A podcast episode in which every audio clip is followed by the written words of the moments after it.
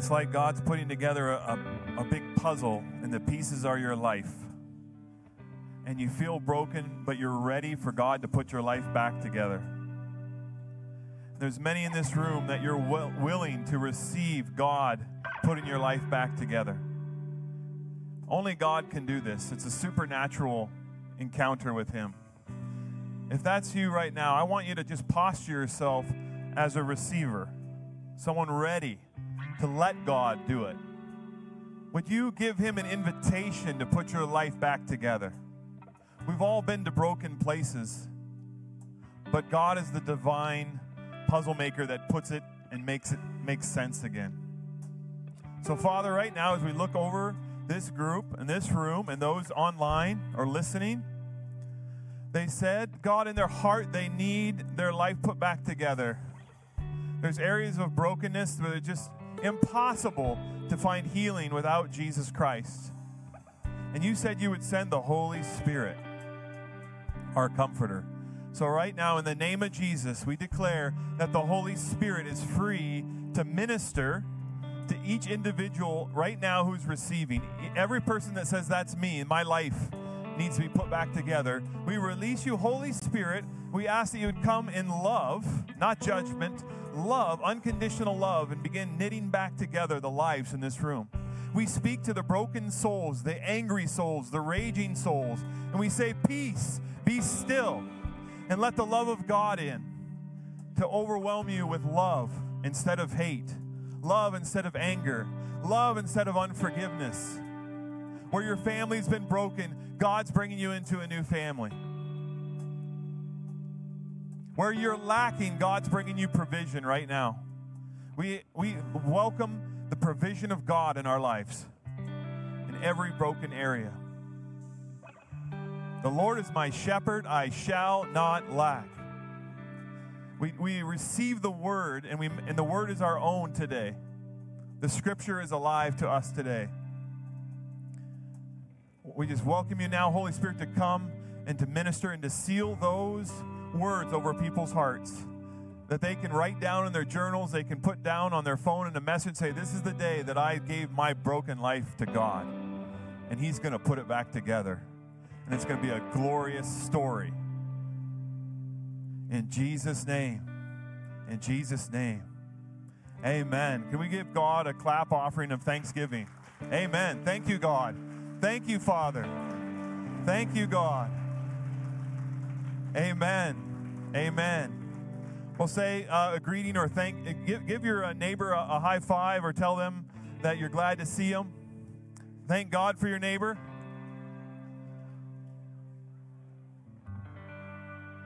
That's awesome. A lot of activity out there.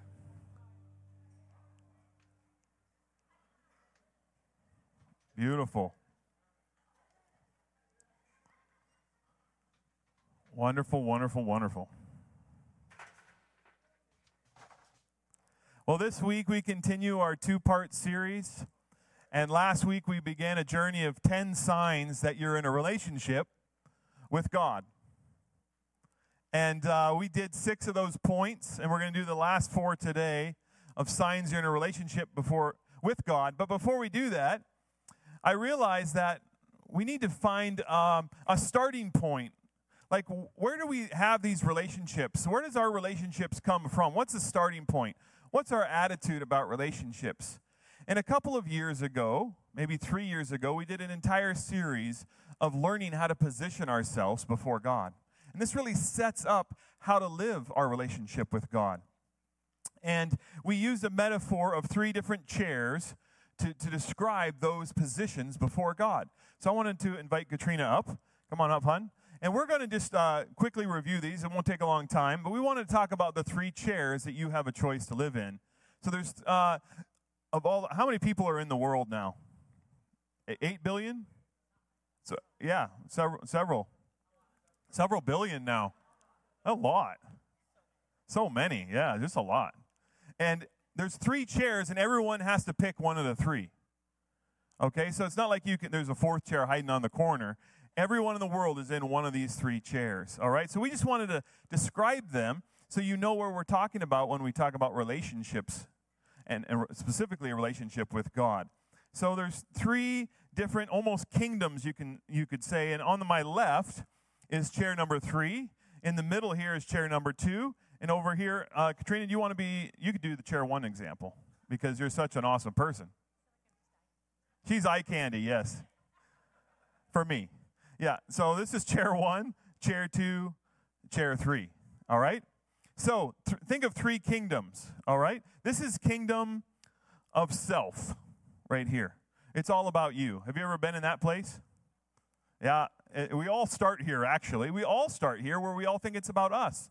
God is a distant memory. We're not even pursuing Him. We don't even know if God is real. Our kingdom is about ourselves. Chair number two is when we become a Christian and Jesus comes into our life. We're like, yes, I'm going to heaven someday. But for some reason, we still think it's a lot about us. And we think if we have good enough behavior, then God will really love us and like us. So it's like an earned deserve position. So you become like a servant to God. Remember, like servanthood is like the biggest, highest calling. I want to be a servant for God in the army of God. Maybe one day I'll be a friend of God, which is a good thing. Then we come over to chair number one. So, chair number one is when we've positioned ourselves and recognized that we are adopted into the kingdom of God, that we are sons and daughters, and we see ourselves and understand ourselves and our identity through that lens. I like to look at the three chairs like I'm very, very visual. So for me, chair number three is kind of like a rickety old chair, it's kind of a broken chair. I don't want to be occupying any of my time sitting in a rickety chair that might break at any point. These people are people who have yet to, to understand who they are in Christ or accept Christ as Lord and Savior. Chair two, comfortable. I kind of think of like one of these chairs right here. Like it's it's fine. It's okay. It's a we're servants and we're friends in chair two. But chair one, if you can just imagine the most comfortable chair you've ever sat in. Can you visualize that? Whatever that chair means to you, that, that chair one where this is a chair that you do not want to get out of. You could spend the entire day luxuriating in this chair because it is just so comfortable. That's where God wants us to abide in Him, in the fullness of what He has for us. But so many of us as believers find ourselves and our butts stuck in chair two because we're trying to earn our way over here to chair one. If I check all the boxes, if I do all the right things, if I check, check, check, check, whatever people think is a good Christian, if I'm a good enough Christian, then maybe one day God will shift me into chair one. And that's not accurate. That's not what God has for us. He has chair one designed for each and every single one of you. It doesn't matter your title or your position, it matters your heart. Do you see yourself as a son or daughter of the Most High King? Because when you start to identify and see yourself sitting in chair one, all of a sudden you recognize that you have access to all the riches in heaven. There is nothing that is not at your disposal because the Father wants to give good gifts to his children. You are a son, I am a daughter, and everything that He has destined and purposed, I get to have when I abide in my identity in Him in chair one. So you can think of it like this. Over here in, the, in chair three, there's never enough. Think of yourself as, oh no, I just, I can't, I can't, you know, every, every month that comes up, you just don't have enough. And you hear people say, well, that's just my lot in life. I guess this is the way it is for me. Some people get all the luck and they live as a victim right here. You live as a slave. Very few choices. Life tells you what to do, you don't tell life what to do. Over here, it's in the land of just enough. You're out of your Egypt and you're into the desert, and at least you have God and He's meeting your needs, and you know He's never going to leave you nor forsake you. But you're kind of like, isn't there more to this? It's just enough. And then there's a way better spot over here. And then this is the land of more than enough. This is when God took his people into the promised land. He didn't have design and purpose for them to live forever in a place of just enough or of lack. his whole design and purpose was always that as believers, we would walk in the land of more than enough, in abundance. Amen. Amen. That's good preaching. And lastly, here, let's, let's describe how you think of, of heaven. You know, it's kind of like, you know, it'd be a nice place to go someday. You don't even know if you're going to believe in heaven or hell, and you, you just hope you get in if maybe you're kind of a good person. Over here, unfortunately, for decades, we were taught as Christians that we're escaping earth and, and we're going to try to hide and don't let sin taint you. And if you're really good enough, one day we'll escape and then heaven will happen and all the bad people will finally get their justice. Okay? That's chair two. Now, chair one is different. Chair one says, We are bringing heaven to earth. That is who we are as believers. Our job and our role is to be a problem not to be solved, but an answer to be delivered. So, because we have access to the Father, the King of Kings, the creator of the universe, who has creative and genius and witty ideas, we have access to that. All we have to do is ask.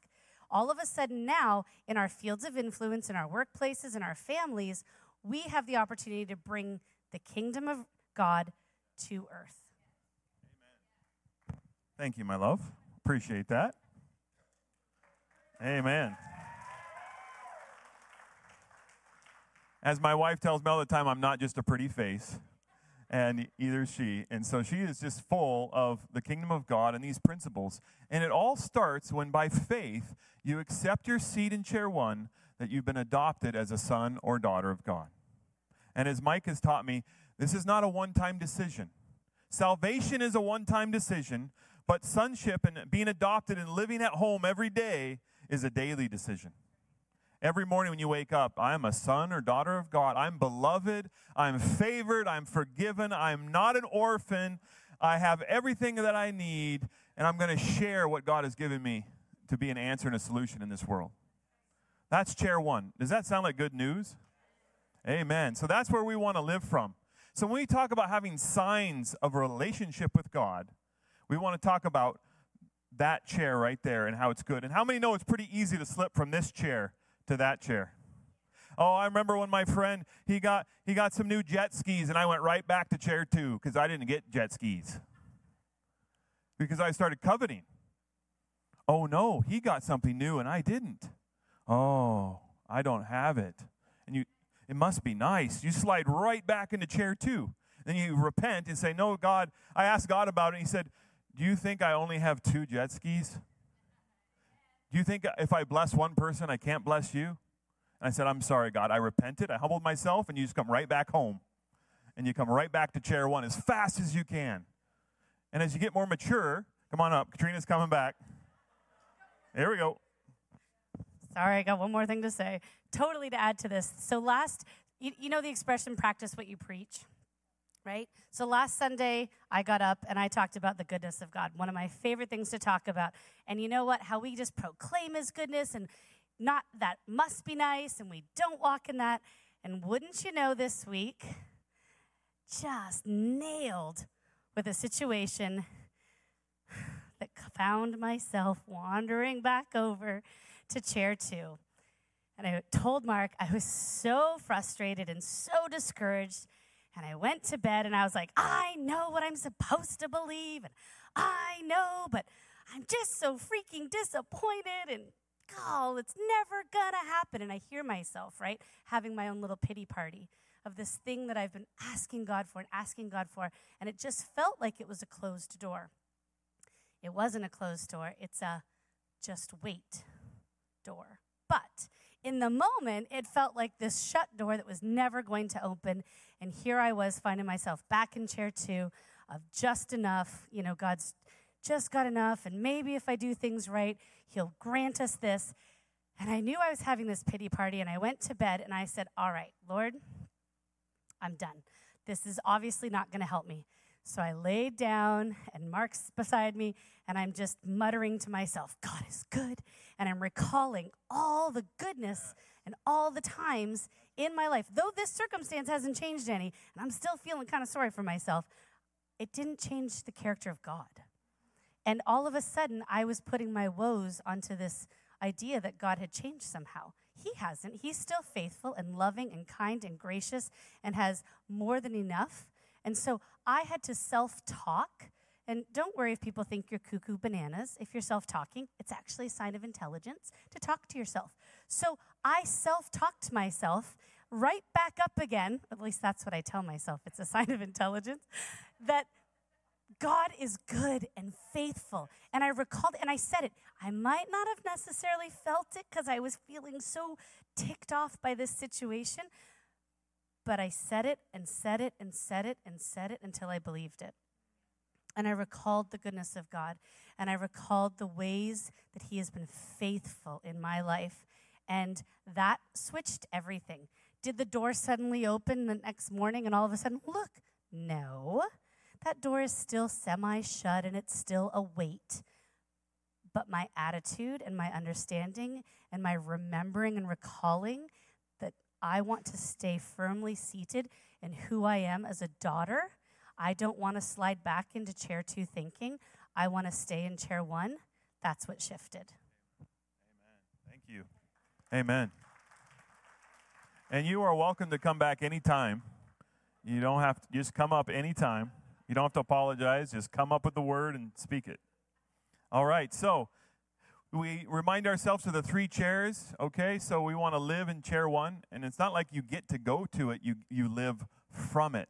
Okay. So it's a different way of thinking. Chair two, you're trying to earn, deserve, and get somewhere. Chair one, you already have everything, and now you're living from the blessing to give away. All right, let's remind ourselves of the six signs we talked about last Sunday. I'll just briefly go through these. You can look on our YouTube channel and uh, watch that message from last week. Number one, your face would reflect his face. When we're in a relationship with God, your face will reflect God's face, meaning happy faces. We, last week we went around and had everyone smile. I'm not going to force you to do that this time because some people really got mad at me uh, when I tried to do that. So, happy faces and confident with God. When, you when you have a reflection of God's face, you gain confidence. Not in yourself, remember. You gain confidence in who your Father is, and it gives you power to go into your day. Number two, you see possible when everyone else sees impossible.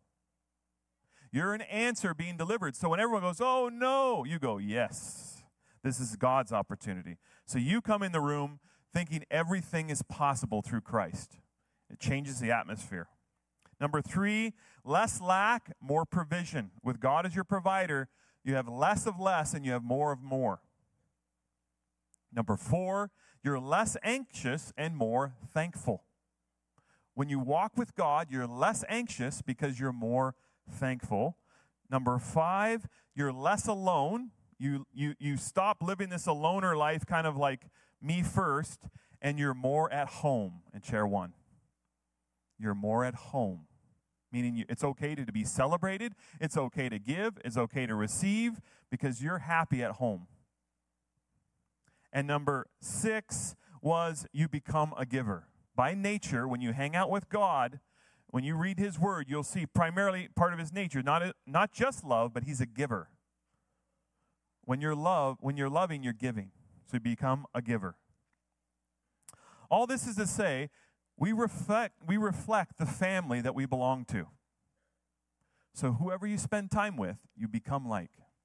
So, you reflect the family you belong to. If you belong to the family of God as a son and daughter, you're going to reflect the kingdom of God on earth. Here, you reflect religion and self power, and here, you're just reflecting what the best humanistic ideas that you can come, come to the table with.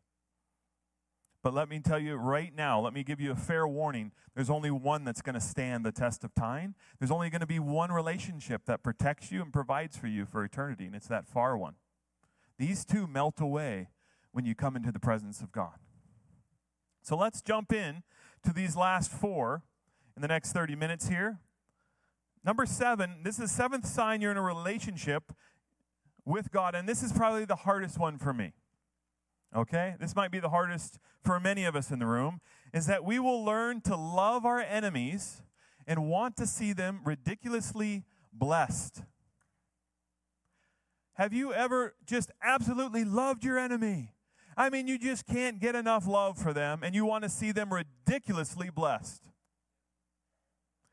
Try to do that from these two chairs. Try to do it. Just try to love someone that you don't love. Try to love someone that's hurt you. Try to try to tr- try to pray a blessing on someone that's come against you and your family or your children. Is that easy? I've gone through that and I've failed this test many times. And I had to humble myself and I had to get other men of God around me and my wife and pray and ask for help and counsel because I get stuck in chair two or three trying to do it on my own willpower. Jesus was crazy in his gospel presentation. This is what he said in Matthew chapter 5, verse 43 to 44. You have heard that it said, You shall love your neighbor and hate your enemy. But I say to you, love your enemies, bless those who curse you, do good to those who hate you, and pray for those who spitefully use you and persecute you. This is a whole nother level of Christianity. And it's not a simple one. This is what he asks you to do. He asks you to unconditionally love your enemies. What that means is you need to love them not based on their behavior, but on the character of God. Ouch. You can't love them on how they treat you. That's, that's unconditional. It was when we love them based on who God says we are and who God created them in his image. Then we love them that way. We don't love them based on their performance. Number two, the Bible says we are to bless them. If you look that word up in the Greek, it means to eulogize. A eulogy, which we speak at funerals. You know when you're supposed to speak nice about people? You're supposed to. That's a hint for those going to funerals. Don't get up there and badmouth the people who are already dead. It doesn't do any good. Eulogy is to speak life and a blessing over people. God wants you to speak blessing over your enemies. He wants you to eulogize and speak kind words over them. Now, can you do that when you're having a bad day and you're feeling sorry for yourself? No. You need Jesus Christ. You need faith. You need strength from God to be able to speak life over your enemies.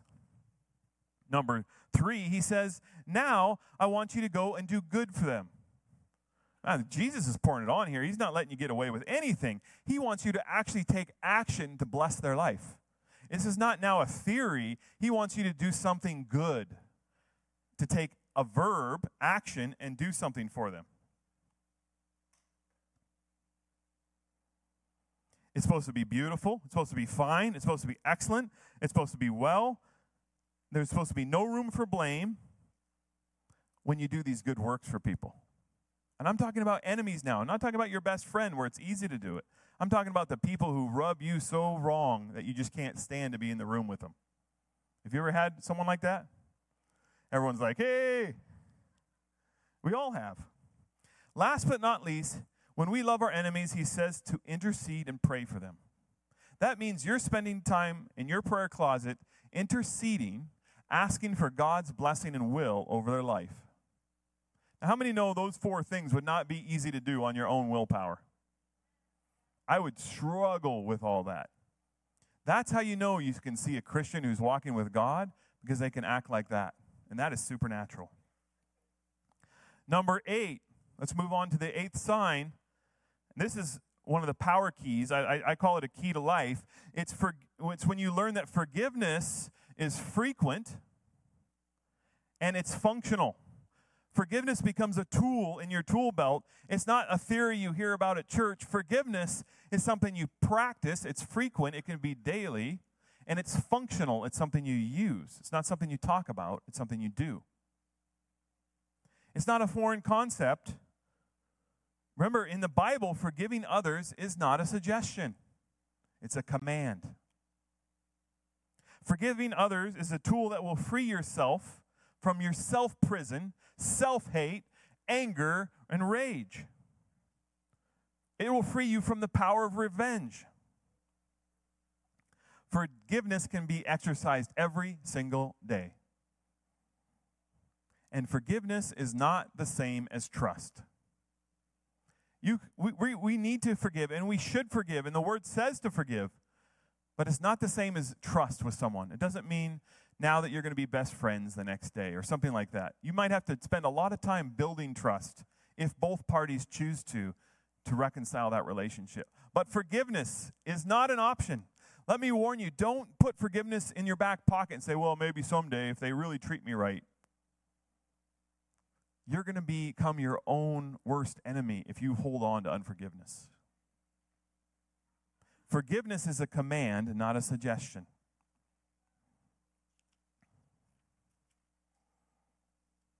Let's, talk about what the scriptures say. This is Luke chapter 17, 3 through 5. Take heed to yourselves. If your brother sins against you, rebuke him, and if he repents, forgive him. And if he sins against you seven times in a day, now that would be quite a friend there, wouldn't it? Seven times in a day, and seven times in a day returns to you, saying, I repent, you shall forgive him. And the apostle said to the Lord, Increase our faith. Because they thought, that's crazy. And Jesus said, No, this is, this is how it works.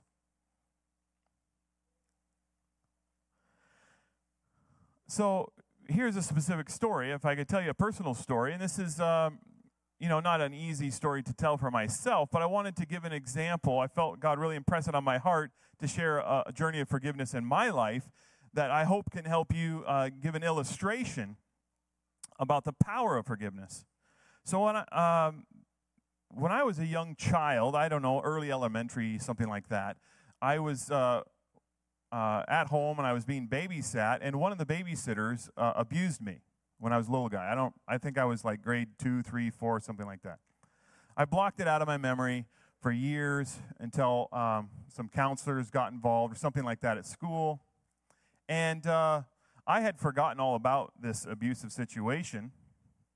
And then when I was about 19 or 20 years old, you know, God was working on my heart, and it was time to deal with some of the pain of my past. And so there was free counseling, so I chose to go. Very helpful guy helped me with that. And I realized the scriptures said for me to forgive that person who sinned against me. And so I got my Bible out. I, it said right in there all these chapters about forgiveness. So I wrote a letter to the person who sinned against me. I said, What you did was horrible, wrong, hurtful, painful. I don't like it. It was nasty, and it's your fault, not mine.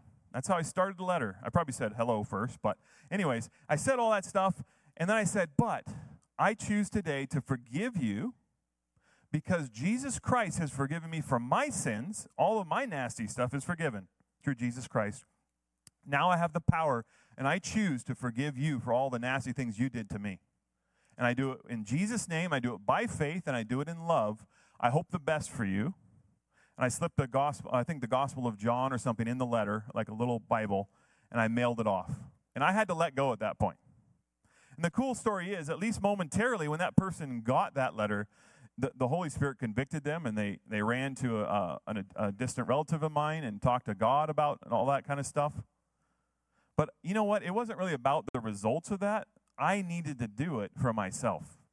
I needed to choose to forgive them for what they did to me.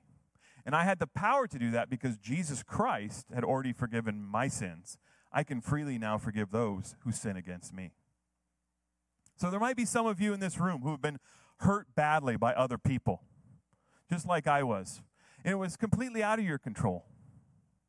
Or maybe you've chosen to hurt other people. I think we've all hurt people and we've all been hurt. It's pretty normal in the human life. I want to encourage you don't live life alone, don't hide. Find a way to get help. And there's a practical way at our church, we call it Celebrate Recovery, where you can bring a hurt to a confidential group and you can work that out with Jesus and biblical principles on how to take that to the cross and let Jesus begin your healing journey. And we meet every Monday night at 7 o'clock here at the church, men and women over 18 years old. I just want to invite anyone here who might be going through a very painful or difficult situation to know there is hope through Jesus Christ. There's healing and healthy relationships through Jesus Christ. So we've talked about forgiveness as a sign. And this one's a lot of fun. This number nine is we help more and we judge less. When you hang out with God and Jesus and the Word of God, you begin to want to help people because God is a giver. So naturally, you're going to start helping and you're going to get less judgmental. Now, here's the trick if you stay in chair one, you help more and you judge less. But what happens if you get in chair two? You help and then judge. Well, you do both. you get all critical. Well, they're not doing it right. And, oh, if they were real Christians and, you know, didn't they know this Bible verse? And, and it's this judgy, judgy, critical nature. Matthew 6 16 says, Let your light so shine before men that they may see your good works and glorify your Father in heaven. God wants you to take your skills and your talents and give them away to help people and do good things. Everyone has different gifts in here. Everyone can do different things. I mean, your gifts and talents are way different than mine. And you can go use yours out in our community to shine for Jesus Christ. And, you know, it was a fun story, uh, you know, about uh, pancakes and parking lots over here at the school. We were doing pancakes every month. We still do for our local school. And we had brought all the 500 or 600 pancakes to the school. We were dropping them off. And a young student came in and uh, he was in the parking lot. He came a little late, and I, and I greeted him. And he said, "Hey, man, you know he's so funny. What's up, dude? It's awesome." And he like gave me this big high five up in the sky, and he was totally relaxing and got his hat on, his backpack, and he gave me the awesome. I said, "Are you gonna have pancakes?" And he's like, "Yeah." I said, "Get in there." He goes, "Okay," and he shuffled off into the school to sign in late. And his mom and sister over there, and I just waved because I had not met the rest of the family. I came out of the school and uh, there, the mom was waiting for me. She said, "Can I introduce myself?" I said, "Absolutely." And she said, "Hi, I'm I'm I'm the mom that's uh, that was my son there that was greeting you and all that." I said, "Oh, that's great. He's a great kid. We hang out maybe once a week. We play games and have these activities. And I always see him in the hallways. I try to recognize him." And she goes, "Wow." She goes, "This is amazing." He says, "He never ever interacts like that in public. He never interacts like that with other guys. He has no male figures in his life to look up to. He might sometimes have a stepdad in his life. So, whatever you're doing, don't stop. Just keep going. And all it was was a high five. But for this boy, he was learning how to interact with other guys publicly. And yeah, he was being silly and fun, but I think that's pretty normal for kids, I hope. And so his mom was so happy that he was learning to interact publicly and to show his confidence and to show his, his life and his laughter with other people. When we do good works, it not only benefits the person receiving, it benefits us. And it's been proven that it also benefits anyone who sees it happening. It benefits the person doing it, it benefits the receiver, and it benefits the group watching. All three get a blessing from you choosing to do a good work. What's really funny is when you go through the drive through to like buy someone behind you, and you're just hoping it's not a minivan full of like soccer kids where you're going to get like 10 happy meals or something. And, you know, I'm just waiting for that one day where it's going to be like 172.50. Uh, you know, but it hasn't happened yet, but it'll, uh, anyway. So I go through, I'm like, I'm going to do it. And I wait, and she's like, $1.47. Oh, oh, it's just a coffee. Bing you know, and, and you'll see somebody wave or, oh, yeah, Katrina and I were doing it with Spencer with us when, when the police car was there, or Kate was. So we were over on the other side of town after a, a game or something, and the police pulled in behind us. I was so excited. We finally get to buy a, police officer a meal and thank them for their service. And it was, it was at Wendy's or something. So we ordered and said, oh, we want to pay for the guys behind us. So, bing, you know, they got a couple meals or whatever. And we're kind of just wait, waiting to see what will happen and we're looking at the guy because he's asking us to pay through the window and he's handing us the food. All of a sudden, the police officer had snuck up beside us. We didn't know. Came up to Katrina's window on the path and rapped on the window. And Katrina flew up. The she poured her drink out over the top, and uh, she caught the drink, put it back, and he's like, "I was just coming to say thank you." You know, and we're like, "Oh, we've never had someone get out of the car," and we were laughing. And he was laughing. He's, I didn't mean to scare you. And he's like, thank you so much. And we're like, oh, we love you guys. Thank you for your service. You know, thank you for what you do in the city. And he's like, okay, you know. And uh, so that was a funny story. So good works, you never know what's going to happen when you do good things. But I want to encourage all of you. I, I challenge all of you, please find at least one thing. Don't let another year go by where you're like, well, you know, I kind of do my own thing. Be intentional with your time if you can, I know some of you have young kids and you have no free time. I get that. But when you do have time, pick at least one thing you can do that's free. You're not asking for anything, you're only giving. You're only going this way.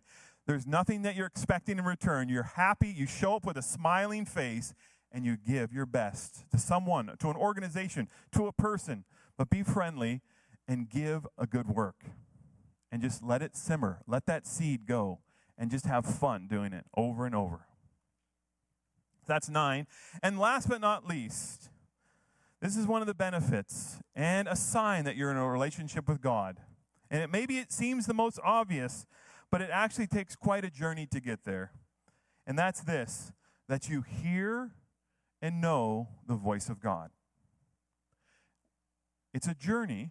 There's no condemnation in Christ. So this is like a journey towards God. You begin to know and to hear the voice of God.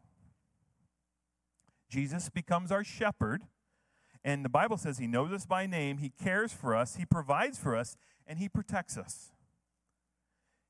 He knows us, and we know him by his voice. This all comes out of John chapter 10. Just so you know, we're not making this stuff up. John chapter 10, it's a whole chapter on the power of knowing God's voice. I encourage you to read it. This is just the first six verses. It said, Most assuredly, I say to you, he who does not enter the sheepfold by the door, but climbs up some other way, the same is a thief and a robber. But he who enters by the door is the shepherd of the sheep. That's Jesus. To him the doorkeeper opens, and the sheep hear his voice, and he calls out his own sheep by name. Jesus knows your name. And he leads them out. And when he brings his own sheep out, he goes before them, and the sheep follow him, for they know his voice. They will by no means follow a stranger, but will flee from him, for they do not know the voice of strangers. Jesus used this illustration, but they did not understand the things which he spoke to them. You know, he was speaking to a very religious group right there. And, you know, in religion, you're trying to do it, you're trying to do all the right behavior. So then, you know, you and God will be close. But a shepherd intimately knows the sheep by name and can care for them. When Katrina and I lived in Uganda, we would look out our compound, and every morning the shepherd would go by with all the goats and animals down the road. They'd have a long stick kind of helping the goats stay in line, and the goats were jumping all around, and they would have to take them out to pasture or water every day.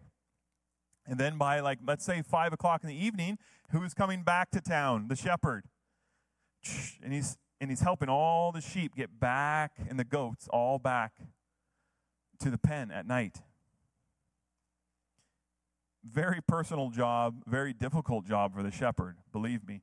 That guy was working hard to keep those things from jumping all over the place. Jesus said he wants to be our shepherd. And here, uh, this is a hint. If you want to start practicing hearing the voice of God, this is something very practical. And this is where I think most of us should start, or maybe we all have started, is practice first by hearing the voice of God through this the Bible. A lot of us get into hokey pokey stuff and we're saying, well, I don't know if I hear God's voice and this and that. And okay. But if you read this a lot, right, Mike? If you make this the treasure of your life, guess what? when God speaks, you can test it and you say, No, that is God. Because not only did I hear God's voice, I've read a passage that it sounds just the same. In other words, the promises and character of God are always yes and amen in Christ, and you can study them here. Practice knowing the heart of God. So then when the, his voice comes through, you're like, oh, that was God. That was God. It lines up with this. Jesus' voice will never contradict the word of God. This is your testing ground. So if Holy Spirit says something to you and you're like, oh, no, I better not because it says right here, thou shalt not. So make it practical. Hearing the voice of God, spend a lot of time in here, and it makes it a lot easier to hear the voice of God. And people hear from God very differently. So I'm not going to make a religion on how to hear or what God sounds like. For me, he mostly speaks as an inner voice right in here and a, and a quiet thought. It's very quiet usually to me. Very few examples has it not been very loud. I remember the fun one was when uh, Katrina was on a trip to Europe before we were dating, before we were uh, even a couple, and she was in Europe or uh, coming home from Africa. And I was I went to the mall and God said, I want you to go to the mall and buy this sports hat. And I was all excited to get myself a new hat. And I went to grab my uh, large or extra large hat, and God's the Holy Spirit said, "No, grab this one, and it was extra small. I'm like, this is not God. Because look at this thing, and look at that thing. And I, and I said, I can't. So I grabbed the extra large, and God said, no, the small one. I'm like, can't be. And I grabbed the small one, and I had all this peace come over me, and I went and bought it. I said, I have no idea what I'm doing. So I threw it in the back of the car, brand new. Katrina comes home from, I think, a mission trip and then seeing friends. She was backpacking in Europe, and uh, we got together for coffee just to hang out, and we were sharing all the stories. And she was leaving the coffee shop, and that's when God said, Give it to her.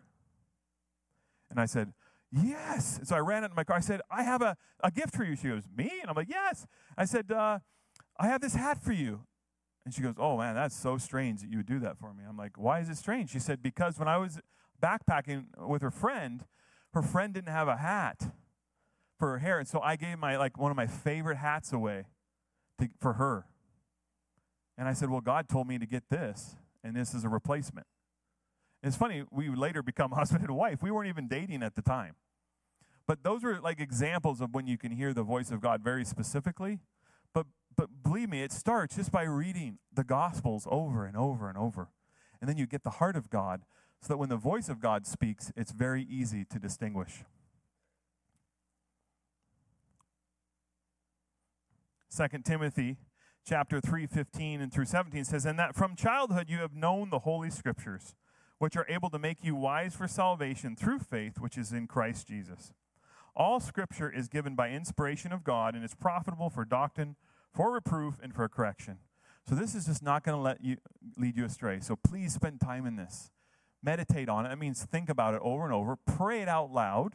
Study it, and let it become the anchor of your soul so that when, so when you're practicing your relationship with God, you have solid, solid ground to work on. I want to leave you with this story. Uh, Katrina and I have been, you know, looking in the housing market, and we have a great home now. We're thinking of buying one, and how many know it's a little expensive out there right now to buy a house? Hey, which is it is what it is, right? That's not really our control issue. Uh, so we were going through that, and and God gave me some very specific things to pray about. So I prayed about it and asked and seek and knock, and we talked to kids about it. And okay, you ask, seek, and knock, and We've been doing that for a while and keeping our eyes out. You get your paperwork in order, you talk to your real estate agents. And then uh, it wasn't long ago, though. It was only like um, a couple weeks ago, maybe two or three weeks ago. God said, I want you to stop asking me. I don't need, you don't even need to look at the real estate pages anymore. Not that you can't for fun, but he, he was telling me, set aside that. I want you to switch from asking to thanking. I've already done it. It's going to happen. I've already, I've already taken care of it. Now start thanking me. I was like, wow, this is going to be fun. So I shut the site down. I just started thanking God for the future house. Thank Him for all these things. It's not hard for God to get a house for somebody. He owns a cattle on a thousand hill. He probably has a few homes too. Have you ever studied heaven in Revelation? He doesn't lack anything. And when you're living right here, when your father says it's time for you to have a house and a divine edict comes from heaven, a royal edict, and he said, This one is for you. And you have to be faithful to receive it and steward it, like he, he, he'll ask you to do these things. But it's so powerful when we switch and let thanksgiving guide our life, thanking him for what he's already done. That's both a combination of living in thanksgiving and practicing the presence of hearing God. That story kind of does both. Amen. So, these are signs that you're walking in God, with God. Now, all of us have struggled with maybe all of those things. I personally have struggled with every single one of those ones. And I want to encourage you not to get stuck. I want to encourage you not to live a life by yourself where you think you're a loner or a self made man or woman. You need to be in a relationship with other believers and other pastors and other people where you can go to and you can share these things. And you can say, you know what, I need help. I want to grow in this area of my life. Could you teach me what you know about forgiveness? And then practice it. Or come with us on Monday nights at 7 o'clock. It's free to celebrate recovery, and we practice these principles, biblical principles. We teach on them and testify about them and practice them uh, every Monday night at 7. So let's stand up together. In closing, God wants to have a relationship with you. God created family. Family is God's idea, and you're a part of it. You are his beloved son or daughter. You got picked to be the favorite. Shouldn't we all have shirts say I'm him I'm his favorite? We should just wear them around. I'm his favorite too. Oh, me too. That's weird. I'm his favorite too. And you just walk around Belleville. I'm his favorite. That's the chair one thinking that we need to live from. We need to train our children that way. Our coworkers, if you're a leader in your business, that's how you should be training your staff. That they have everything that they'll need. You can offer them those, those solutions because of what Christ has done in you. After I close in prayer, if you'd like prayer on any one of those topics, uh, Mike's here. Uh, there's a lot of people here. Tom and Jolie can pray with you. Anise can pray. There's people here who will pray with you. You just have to ask. I want a breakthrough. Maybe it's unforgiveness. Uh, maybe it's hearing the voice of God. There's so many things. I, maybe I, I need to just spend time with Him. Whatever it is, people will pray with you for your breakthrough. Or maybe you just want to come up here and talk to God one on one. That's fine. Sometimes we got to just do one on one business with God. But He's waiting for us. He's already opened the door. Jesus has made a way for all of us now to have a personal relationship with God. Amen? We just have to accept it. So let's close in prayer. Dear Heavenly Father, thank you for this beautiful day. I thank you that we can have a relationship with you. I thank you, God, that you sent Jesus so that you could open the door so we could all become adopted as sons and daughters of the Most High God. I thank you, God, that we don't have to live in the past, that you're giving us a bright new future in Jesus Christ. I thank you, God, for wherever we're lacking, that you're putting more in. Thank you, God. We just receive right now whatever we're lacking. We make space for the new things of God to come. And we make space for new friends and a new Christian family, God, where we're always opening our arms and loving one another and forgiving one another. In Jesus' name, amen. Amen. Praise the Lord. If you'd like to join us up front for prayer, you can. Otherwise, we look forward to seeing you next week, and Pastor Kevin will be back and excited to hear the word of the Lord with Pastor Kevin. Have a great day.